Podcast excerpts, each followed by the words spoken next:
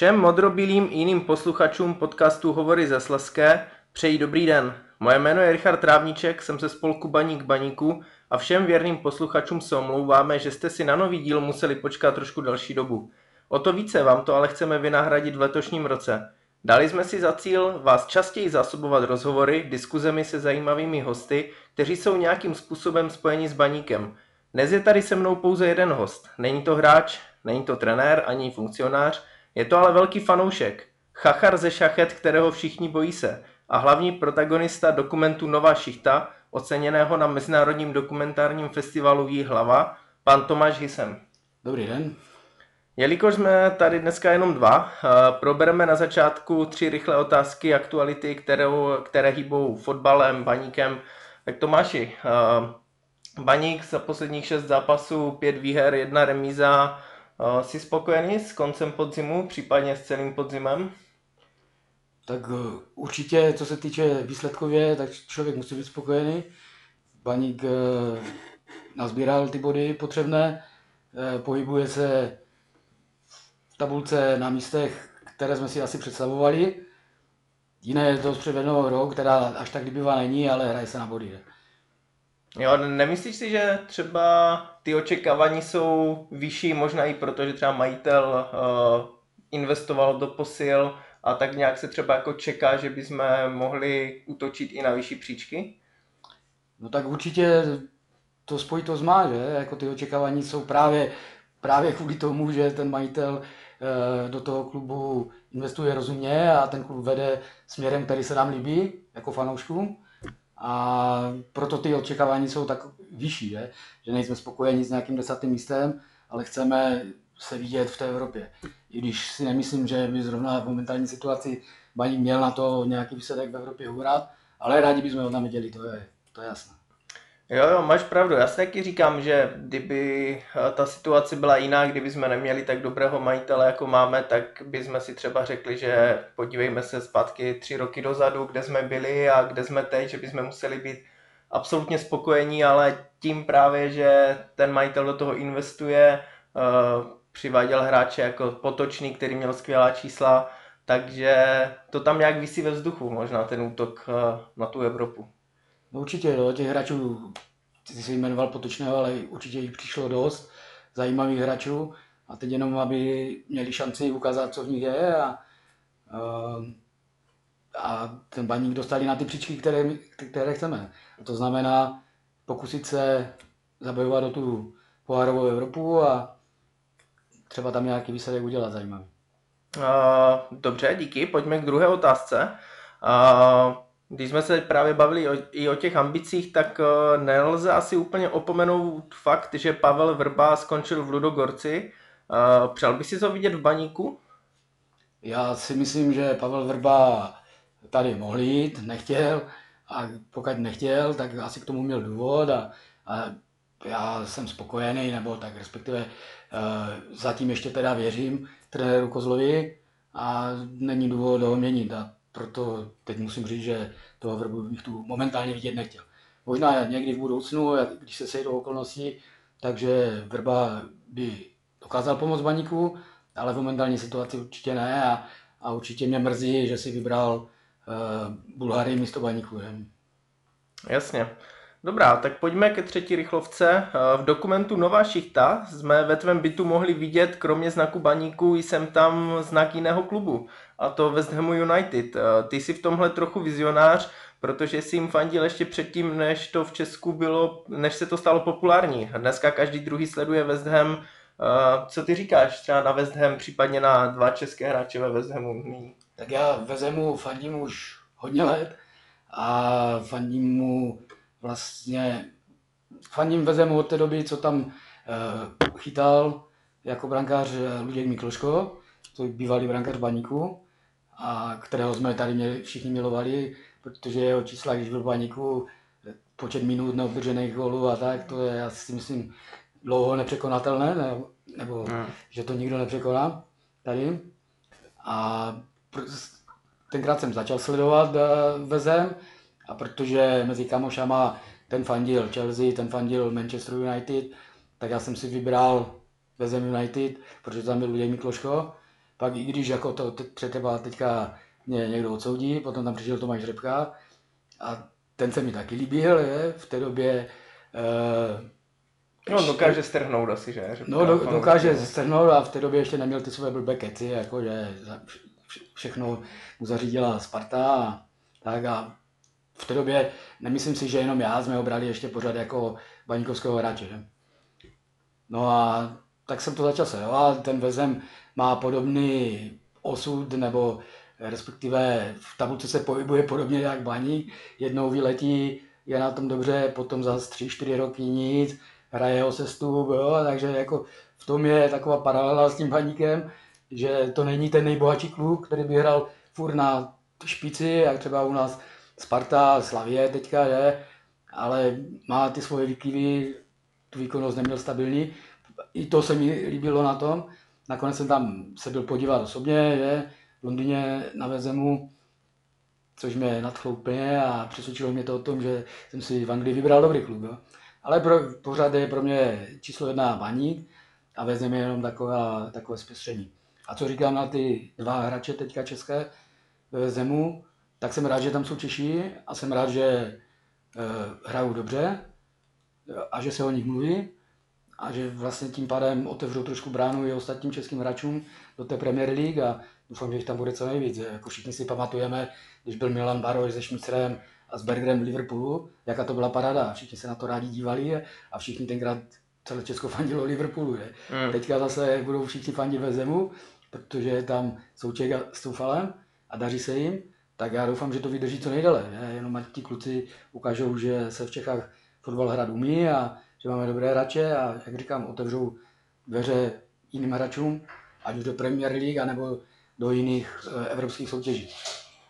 Jo, já, jak jsi právě mluvil o tom, že fanoušci uh, fandí jako Zemu, protože tam jsou ti čeští hráči, tak jsem si vzpomněl, že vždycky se fandilo v NHL tomu týmu, kde hraje Jaromír Jagr, že tady byl jednou Boston, jednou Dallas, jednou Philadelphia a podobně. Uh, Honza Laštůvka Matera uh, by mohl mít za cíl napodobit uh, pana Mikloška. Doufáme, že se mu to podaří. Uh, byl, byl hostem svým druhého dílu podcastu Hovory ze Sleské, tak si ho když tak poslechněte.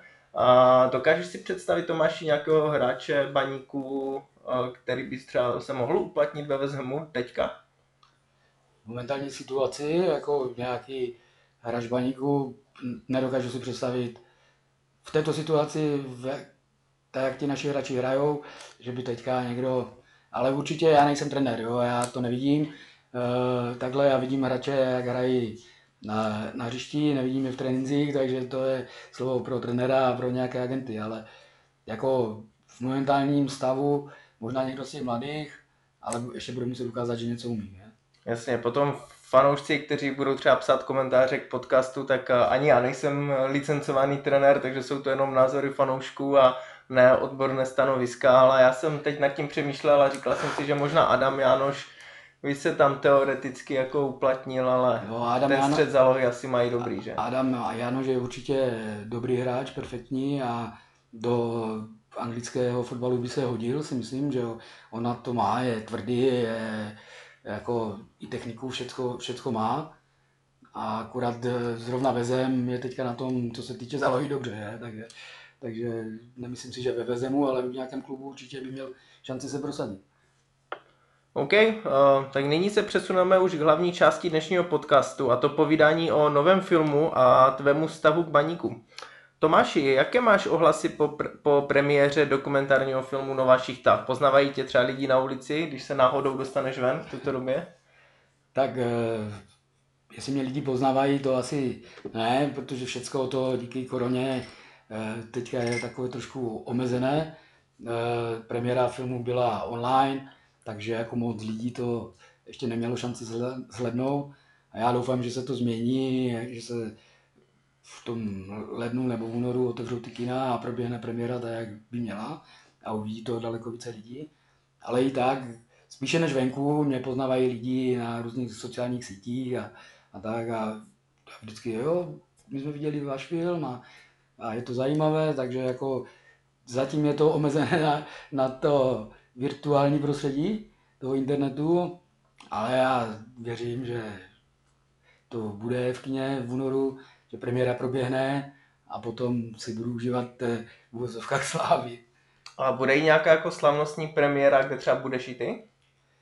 No tak eh, ten film je naplánováno, říkám schválně naplánováno, protože v dnešní době není nic jisté, že v tom únoru by teda měla proběhnout jednak slavnostní premiéra, která bude v Praze, eh, potom budou tři premiéry, jedna v Praze, jedna v Olomouci, jedna v Ostravě a na každé by měl být já. Uh, OK, uh, já jsem ten dokument už viděl, uh, díky tomu, že jsem měl vlastně akreditaci na ten uh, um, festival výhlavě, který byl jakoby taky online. Uh, bylo to trošku pro mě překvapení. Já jsem někde na internetu četl, že to získalo ocenění, tak jsem si to právě vyhledal na vašich a od začátku mě to bavilo, takže posluchačům určitě uh, doporučuji, aby tento dokument zhledli. Uh, jak jeden kamarád mi vlastně říkal, že vznik toho dokumentu ale nebyl úplně jednoduchý. Vy jste na to nějak vybírali peníze, nebo uh, jak, to, jak to vlastně, jak to vznikalo celé, no, ten nápad? A... No, no, vlastně v době, kdy jsem ještě dělal na dole Paskov, tak uh, před zavřením se tam objevili uh, filmaři druhého ročníku FAMu, kteří měli uh, takovou vizi, že by natočili přerod horníka na programátora. A zajímalo je právě ten program, eh, která, který na čachtě běžel eh, a ten, ten vlastně eh, spočíval v tom, že na zkoušku, nebo chtěli zkusit, jestli by se z některých horníků nemohli stát programátoři. No, študáky to zaujalo, že je to vlastně už 4 roky zpět, a původně to měl být jenom nějaký 30-minutový eh, dokument studentský, který ale nakonec rozrostl do takové míry, že vlastně eh, ufinancovat to nebylo jednoduché a proto se rozhodli filmaři, jako šlo to mimo mě všechno. Já jsem vlastně jim po, poskytl příběh, a, a, ale o všechno se starali eh, studenti z FAMu. Ano a přišli s tím, že by se to teda dofinancovalo pomocí Hiditu, takže se vybírali peníze na Hiditu. Musím říct, že se podařilo vybrat potřebnou částku a ty peníze vlastně potom padly na e, postsynchrony a, a nějaké to dobarvení toho filmu. Mm. E, říkám, nejsem z filmové branže, takže tomu nerozumím. Takže vlastně ty peníze se vybíraly jenom na dokončení té technické stránky toho filmu, aby to mohlo být v kinech a, a lidi z toho měli zažitek a nebyli rušeni nějakým špatným zvukem nebo špatným, špatnou kamerou nebo barvama a tak. No. Takže jako na to se vybrali peníze, vybrali se a, a film teda díky tomu vznikl a sbírá úspěchy na festivalech. Uh, mě zajímá jako jedna věc, jo. Jak to probíhalo, když přišli ti studenti na Důl Paskov s tím, že jsou z FAMu a chcou natočit vlastně horníky, jak se stanou programátoři. Jako co říkali ti ostatní horníci, tvoji kamarádi, jako když je třeba viděli poprvé? No protože, říkám, oni to byli uh, studenti tenkrát v druhém ročníku, že? takže jako pro všechny havíře to byly děcka, že? Hmm. Vykladat a, a jenom všichni se zajímali, co, co vlastně po mně chcou a tak když jsem jim to vysvětlil a a že to je studentský film, tak každý mávl rukou a jako samozřejmě kamera všude, kdy, když člověk neví, že tam bude kamera, nebo není zvyklý na, na tu kameru, tak vždycky vyvolá nějaké pozvížení a, a lidi se začnou chovat úplně jinak, než je přirozené. Ale nakonec si myslím, že se jim to povedlo a i, i ty ilustrační záběry a takové věci udělat tak, aby nebylo vidět, že ty horníci jsou překvapení. Uh, jak vůbec probíhalo to samotné natáčení? Domluvil se se štábem, že tě například jednou za měsíc navštívili a něco jste natočili? Nebo s tebou byli jako non-stop a ve výsledném filmu je třeba jenom malý vzorek toho, co jste natočili? Jako non-stop se mnou nebyli, ale byli se mnou dost často. A samozřejmě ve výsledném filmu je zhruba desetina toho, co natočili. Jo, zbytek materiálu je někde v archivu.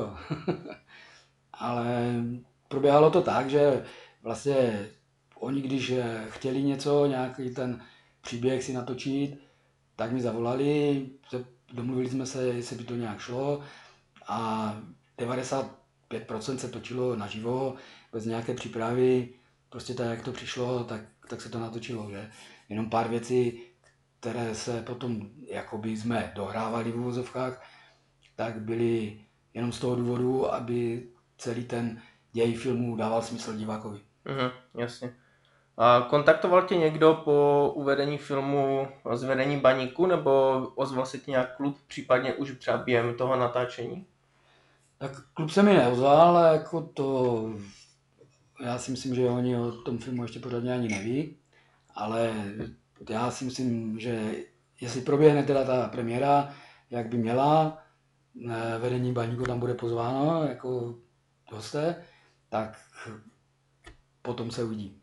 Ale každopádně i při natáčení toho filmu e, musím poděkovat vedení baníku, hlavně panu Brabcovi, že umožnil těm studentům natáčení na stadioně, což nebylo zrovna jednoduché. A i podle slov režiséra e, i pan Brabec měl obavy nebo nemá tak velkou důvěru e, v ty kamery, protože ve spoustu reportáží a, a různých e, rozhovorů Baník na tom z toho nevychází dobře, že? protože ti reportéři, reportéři si vždycky vyberou nějakou osobu, mm.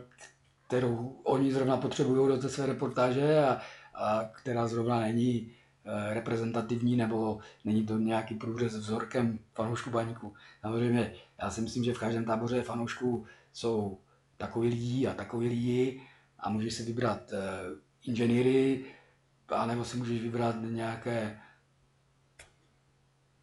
uvozovkách lopaty. Jasně. No, já si pamatuju ještě minulou sezonu na zápase se Zlínem byl Richard Krajčo na bečkách a něco si tam i vyslechnul.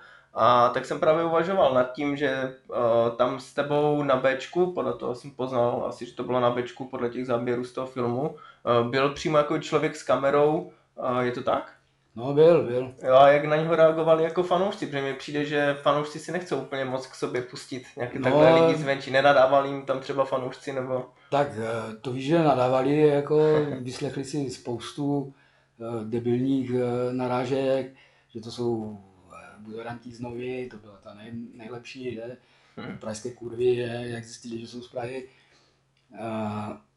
ale tak nakonec se to podařilo natočit, jako Eh, já si myslím, že většina lidí pochopila, nebo z toho okolí, eh, kteří se dostali do těch záběrů, pochopili, pochopili že to není žádná televizní reportáž o tom, jak jsou fanoušci baníků hrozní a že žerou dětí a tak, ale že to je nějaký příběh, kde by se mohl ten obraz těch fanoušků trošku normalizovat a, a jako ukázat, že jsme normální lidi, jako všichni ostatní, akorát nás spojuje ta láska k baníku a, a že jsme fanoušci.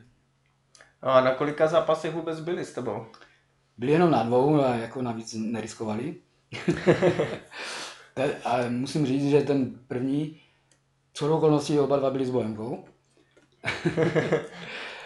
a oba dva jsme vyhrali. A musím říct, že ten první byl tak trošku víc v klidu, protože v té době ještě nechodilo tolik lidí na fotbal jak teďka v poslední době, že když se ještě mohlo, že, tak mm. já si myslím, že ten stadion jsme měli krásně zaplněný. Ale na tom prvním natáčení tam snad bylo tři tisíce lidí nebo třeba půl tisíce lidí na stadioně, takže to, ta atmosféra nebyla tak hustá, jak při tom druhém natáčení, mm. když už tam bylo 11 tisíc lidí, tak, tak jako pár vylitých piv na kameramana, ale jinak dobrý.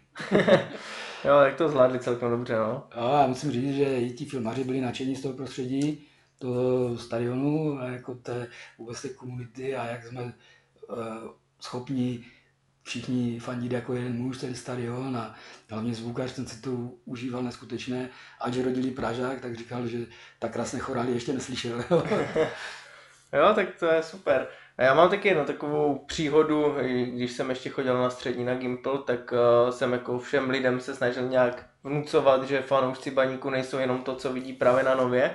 A jakoby moc to jakoby nebrali v potaz, ten můj názor, protože mě brali jako toho fanouška, který za to kope a který přehlíží nějaké věci, ale jenom jsme přemluvili vlastně dvě spolužačky a jdou s náma na fotbal, ale bylo to v příbrami, když jsme málem získali titul. A tam se jí stala taková menší neplecha před stadionem, kdy policie malem byla vytlačena ven. Byl jsem na No. tom zápase, tak Jo. vím, o čem mluvíš. Jo, jo. No a právě jako potom, když ty dvě spolužačky, které byly vlastně brány jako ty objektivní, chytré a tak, tak když jako potom dali jako to svědectví o tom, jak to probíhalo, tak vím, že jakoby dost lidí z mého okolí na to i třeba trošku změnilo názor, takže i jak ty říkáš, ti kameramani nebo ten štáb eh, měl asi nějaký předsudek, eh, nějaké uh, předtuchy, jak asi, nebo předsudky, jak, ty, jak ti fanoušci baníku vypadají a potom, když tam jsou, tak je ten obraz třeba úplně jako jiný, no. Jo, to máš pravdu, no. A ještě musím říct, že když oni dojednávali s panem Brabcem to povolení natáčení na tom fotbale, tak eh, bylo i přáním pana Brabce, aby se trošku jako ukázal ten fanouškovský svět eh, z toho pohledu, že ti fanoušci jsou opravdu normální lidi, kteří pracují, kteří, kteří chodí do práce, ale o víkendu si jdou na ten fotbal, zavlakají si, zafandí si, buď mají radost, nebo jsou na- naštvaní podle výsledků, je, ale že to k tomu patří a, a hlavně to, že jsme normální, že nejsme žádní, že opravdu nežereme děti na počkání a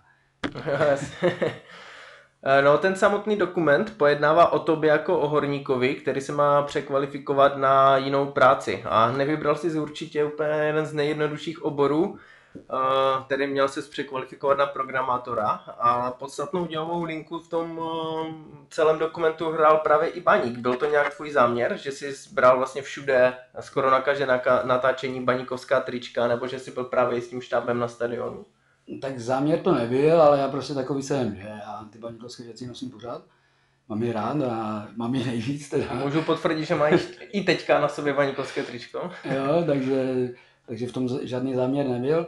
Eh, Záměr to byl potom režisérův, aby ukázal eh, vlastně jakoby ten můj příběh i z pohledu toho civilního života, takový, jaký jsem, že mám děti, že mám rodinu, že žiju pro baník, že, že to není jenom práce a škola, že a, a tak, no. Takže jako on, to, on toužil, ten baník tam do toho, protože když ke mně poprvé přišel a viděl, že všude je, jsou baníkovské znaky a všechno se točí kolem baníku a poznal moje kamarády, kteří jsou taky všichni baníkovci, takže, takže jako to bylo také logické vyústění, že tam ten baník chtěl dostat do toho a hlavně chtěl poukázat na to, že když jsem byl horník, tak jsem fandil ba- baníku a když jsem potom jakoby se stal programátorem, tak stále fandím baníku a nezměnil jsem se ani tady v tomhle ohledu.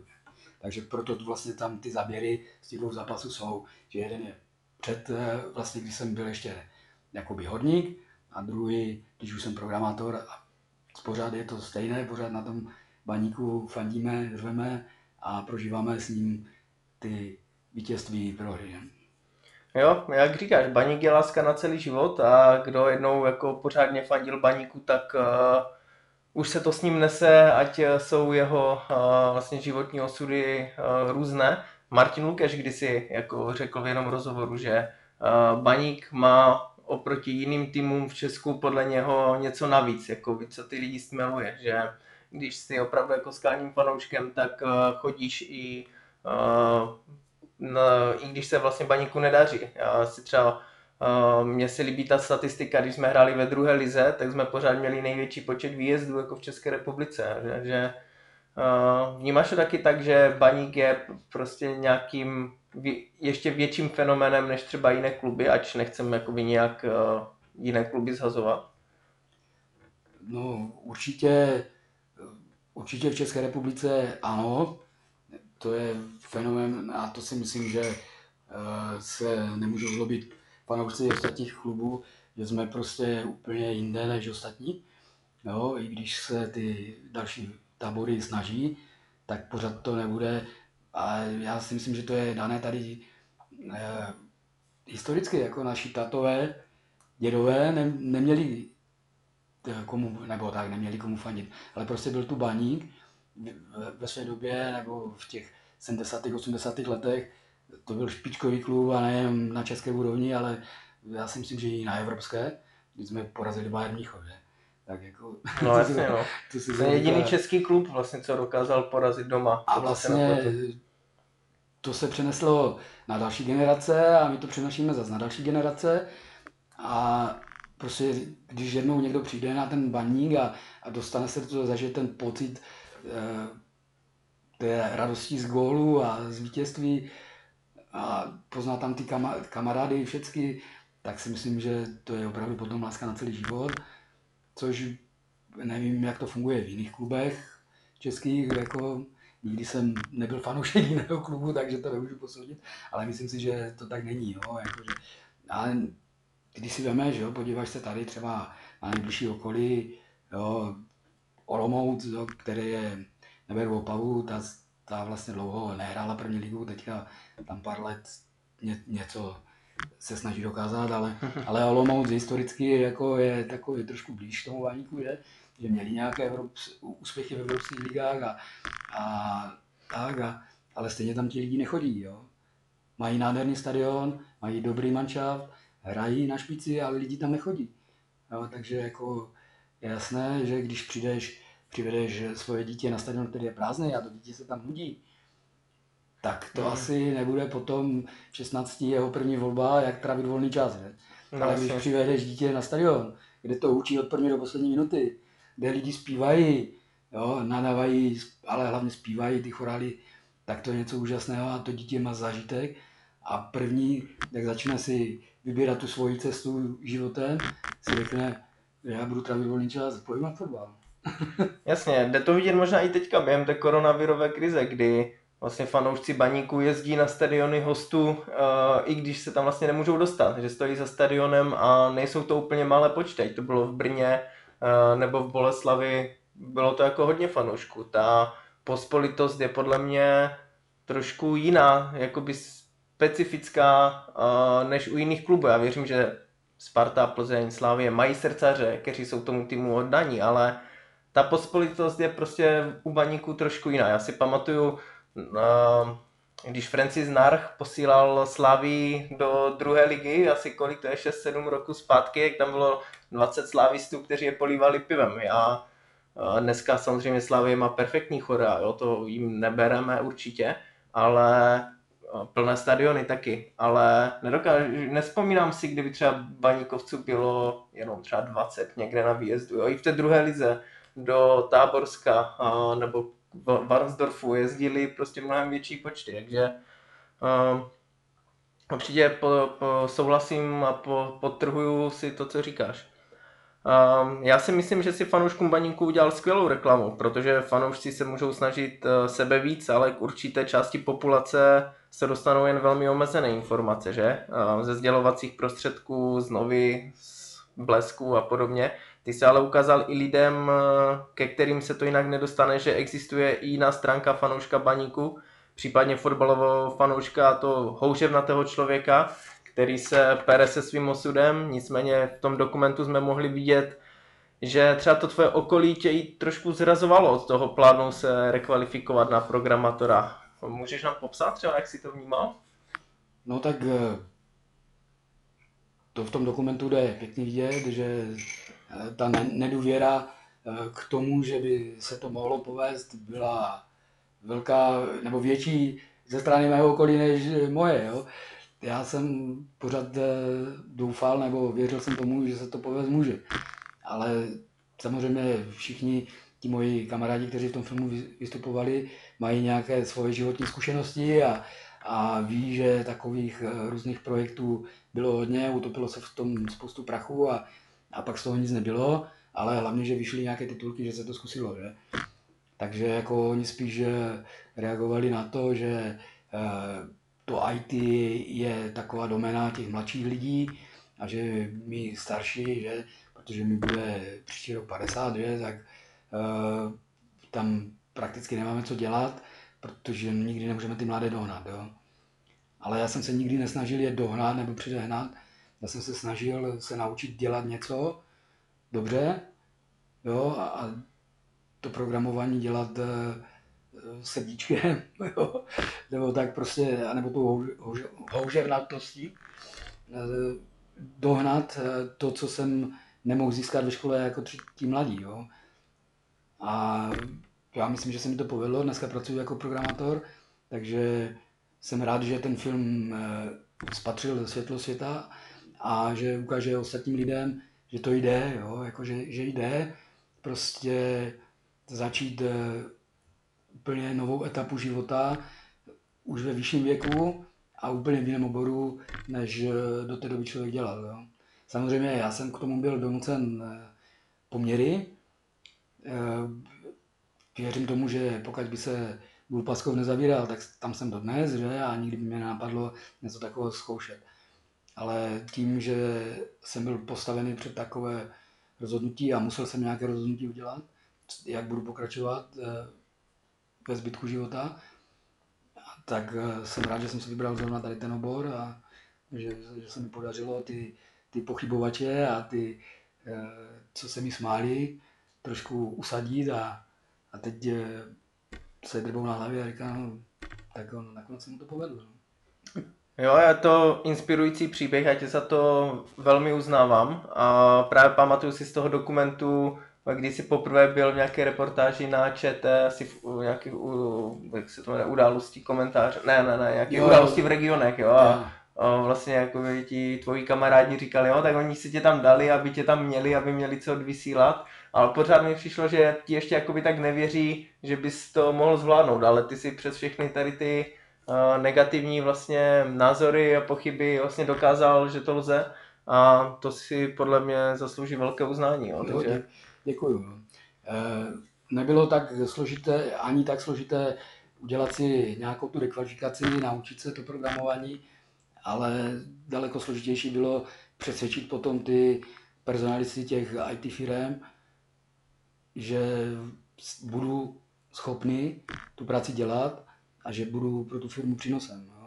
No. Jsem rád, že se mi to povedlo a dneska si myslím, že kdybych chtěl jít do jiné IT firmy, tak už nebudu mít problém, protože mám praxi a, a všichni si řeknou, wow, jasně, vás berem. A už teďka by jim nezáleželo na tom, že je mi 50, nebo že mi bude 50. Ale už by viděli, ano, ten člověk to umí. No, ale přesvědčit někoho, aby aby dal tomu člověku šanci, to bylo daleko větší úsilí, než udělat ten kurz. A musím říct, že z toho kurzu vlastně byli jsme tam čtyři, jakoby z OKD nebo z Dolu Pasko, čtyři havíři a tři pracujeme jako IT, nebo v IT, že? Takže já si myslím, a ten čtvrtý by taky mohl, ale protože ten byl z nás nejstarší, tak tomu už se do toho moc nechtělo a, a našel si práci v jiném oboru. Ale já chci jenom říct, že vlastně ze, ze čtyř, čtyři tu práci dělají, tak to je úplně perfektní úspěch. Jo? Není to jenom o mě, ale, ale jsou tam ještě další dva kluci, kteří to dělají a kteří měli stejnou výchozí pozici jako já. A je ten dokument u konce, nebo si pořád nějak v kontaktu s tvůrci? Jestli ti třeba ještě teďka sledují nějak, nebo... No, teď už, teď už ne, tak teď už asi nejsem tak zajímavý.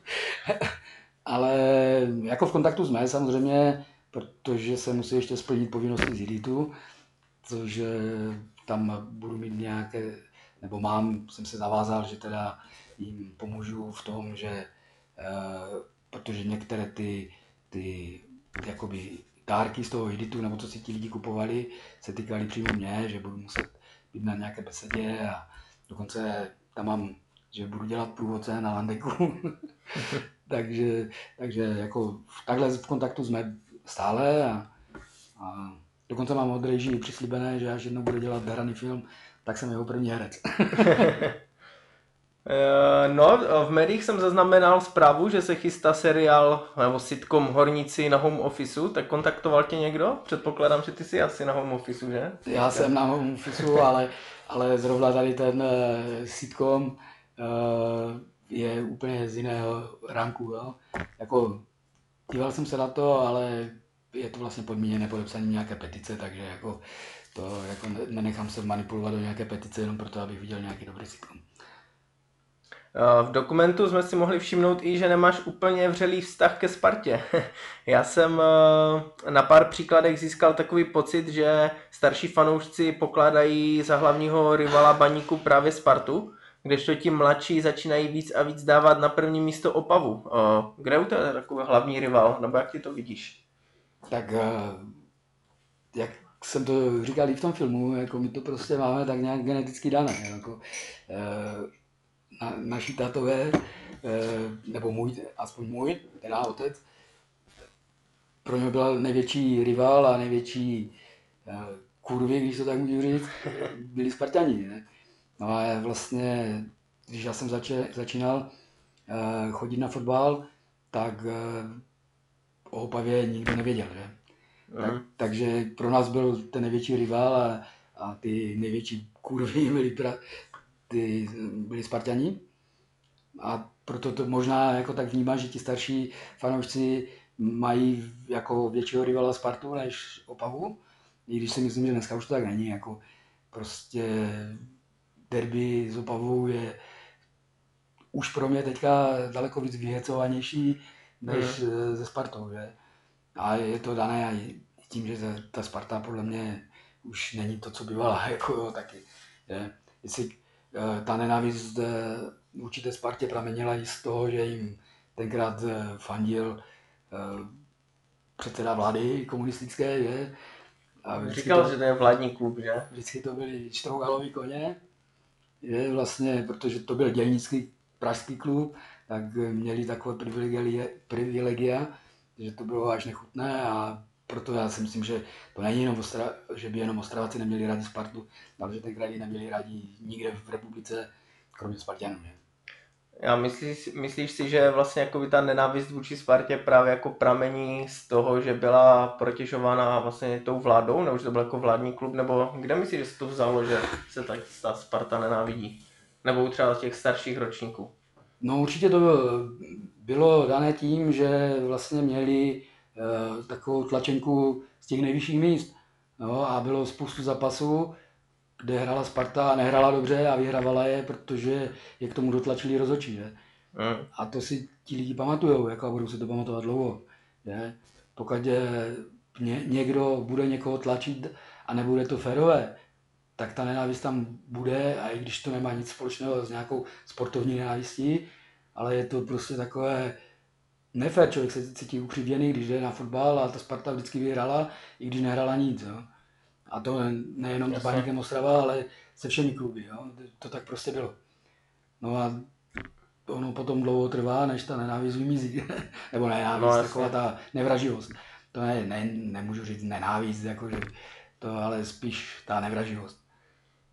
Jasně, no, jako Sparta má strašně moc titulů, jak přes 30 a určitě tam jakoby hráli skvělí hráči, možná jakoby nejlepší, ale jak říkáš, sem tam přijde nějaký zápas, který se ti třeba nepovede ale Sparta uměla tyhle zápasy kdysi v minulosti vyhrát i díky tomu, že to byla Sparta vládní klub a že byli jako protěžováni rozhodčími, ale uh, po revoluci vlastně už Sparta asi nebyla jakoby takhle přímo vládním klubem, tak uh, uh, už to asi nebylo tak jako vidět, nebo ty tlaky byly jiné, ale já jsem začal sledovat fotbal pořádně asi tak od roku 2002, si pamatuju, že tehdy Liberec vyhrál titul, ale já si jako pamatuju, že ta Sparta pořád byla jakoby protěžovaná, že se to změnilo možná tak, nebo nezměnilo se to úplně, ale tak od roku 2010 tam byla třeba ta Plzeň, že? ale do té doby mně přišlo, že ta Sparta byla protěžovaná těmi rozhodčími jako pořád.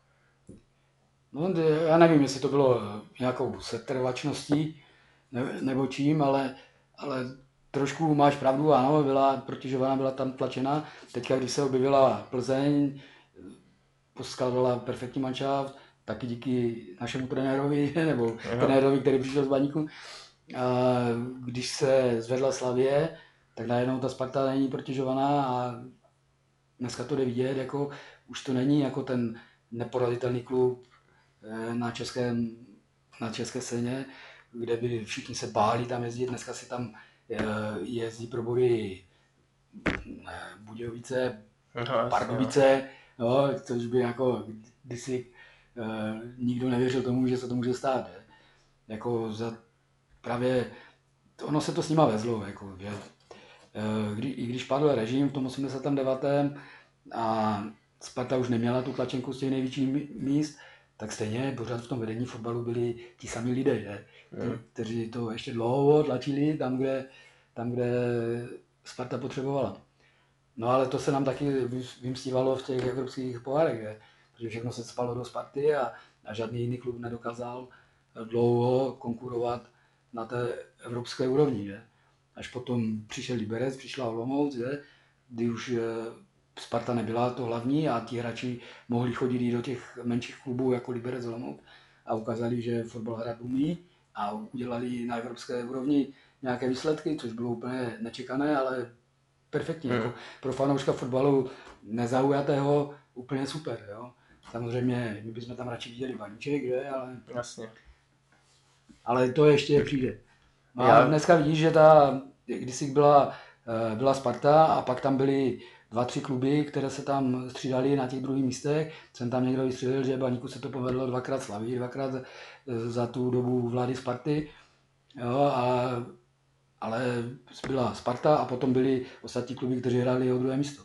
Dneska už máš ten, tu špici čtyř, čtyř členů, nebo pěti členů, protože já si myslím, že ten Baník tam patří, takže jako mm-hmm. řekl pěti členů, že tam je ta Sparta, Slavě, Plzeň, jo, Jablonec, který jako, ať má málo fanoušků, tak hraje dobrý fotbal a na té špici se bude asi pořád pohybovat.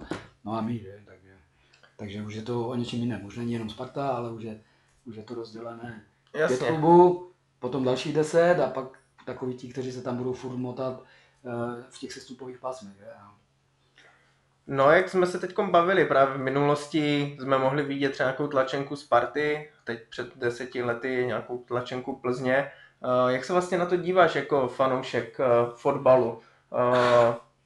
Jako baví tě takhle ten fotbal, když vlastně víš, jak si lidé tam sedí, to byl třeba pan Berber nebo v minulosti jiní?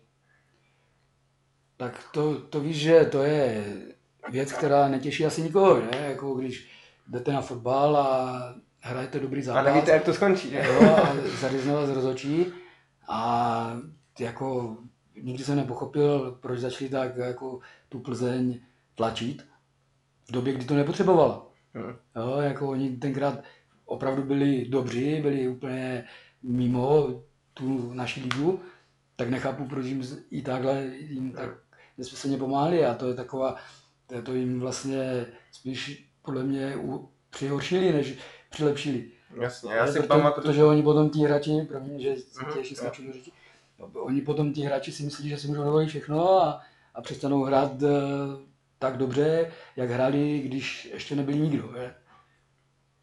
Já si pamatuju, jak právě na začátku Plzeň právě mě přišlo, že jim skoro všichni fandili, jako že jim přáli. Jako jo. A teď se to změnilo tak, že je jako skoro, skoro všichni nenávidí. No. No, tak jako Plzeň, když se vlastně tak eh, vyhoupla z ničeho, protože jako určitě si eh, posluchači pamatují doby, kdy Plzeň eh, byla na tom něco jako pava, jo, že prostě hráli o udržení rok co rok, nechodili tam lidi, najednou přišel Vrba, udělal se nějaký výsledek, udělali se v Evropě, získali prachy a které dobře investovali.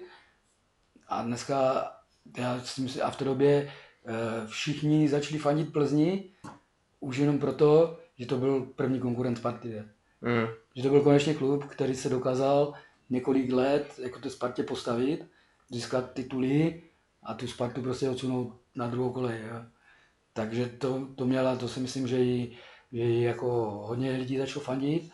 Dneska, teď se zase objevila Slavě, zase spoustu lidí fandí Slaví, protože zase to je nějaký dobrý, dobře poskládaný manšaft, mm. který teďka šlape.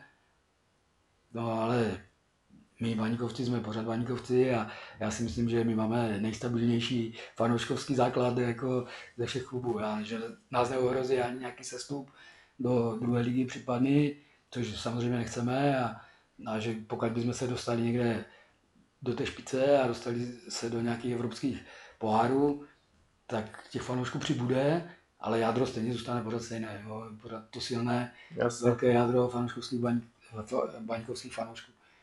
Fanouškovských baník. no tak pojďme dál. Uh, pamatuješ si svůj první zápas baníku na Bazale? Jo, to si pamatuju, to, to jsem měl 9 let, jestli, jestli si nebude počítat. A to mě můj otec vzal poprvé na Vazali a to na zápas eh, pohárový. To bylo s Aston? Ne, to bylo z Valencií. Aha. Jo. Do dneška si pamatuju uh, Argentince Maria Kempesa, jak mu celý stadion nádával, jaký to není šišák, protože byl dlouhé vlasy. A mně se to strašně líbilo. A dlouhé roky jsem nosil dlouhé, dlouhé vlasy. jo, a, ale říkám, to je přesně o tom, o čem jsme se bavili, že pro mě to byl první takový zážitek, první kontakt s baníkem a hned jsem se dostal na zápas, kde byla tak perfektní atmosféra, že tam bylo 30 tisíc lidí, všichni fandili, i když baník prohrál, jako tak všichni fandili do poslední minuty, jako prostě něco úžasného a nezapomenutelného a člověk se tam chce vracet, že? A No, ještě, jasně. ještě na Bazale, že co si budeme vykládat, jako Bazalek byli něco úžasného. A který zápas se ti naopak nejvíce vril do paměti? Tak eh, těch zápasů je určitě celá řada, ale strašně rád vzpomínám, asi nejsem sám, že, na zápasy mistrovské, poslední mistrovské sezony. A nejkrásnější zápas podle mě byl zápas z Opavu. To v Opavě nebo doma? Doma, Doma. doma na podzim sněžilo a my jsme vyhrali 4-0. A jako, já myslím, že po 20 minutách už bylo rozhodnuté a celý stadion se tak neskutečně bavil a, a tenkrát tam nějaké ty první nesmělé pokusy s nějakou pyrotechnikou a to, to, jako to bylo úžasné. To se mi, to, na ten zápas strašně rád vzpomínám a doufám, že takových zápasů bude ještě hodně. Já taky, tam byla opravdu pekelná atmosféra, to bylo úplně super. A, a chodíš ty na baník nějakou eh, se svojí partou nebo třeba se svými dětmi?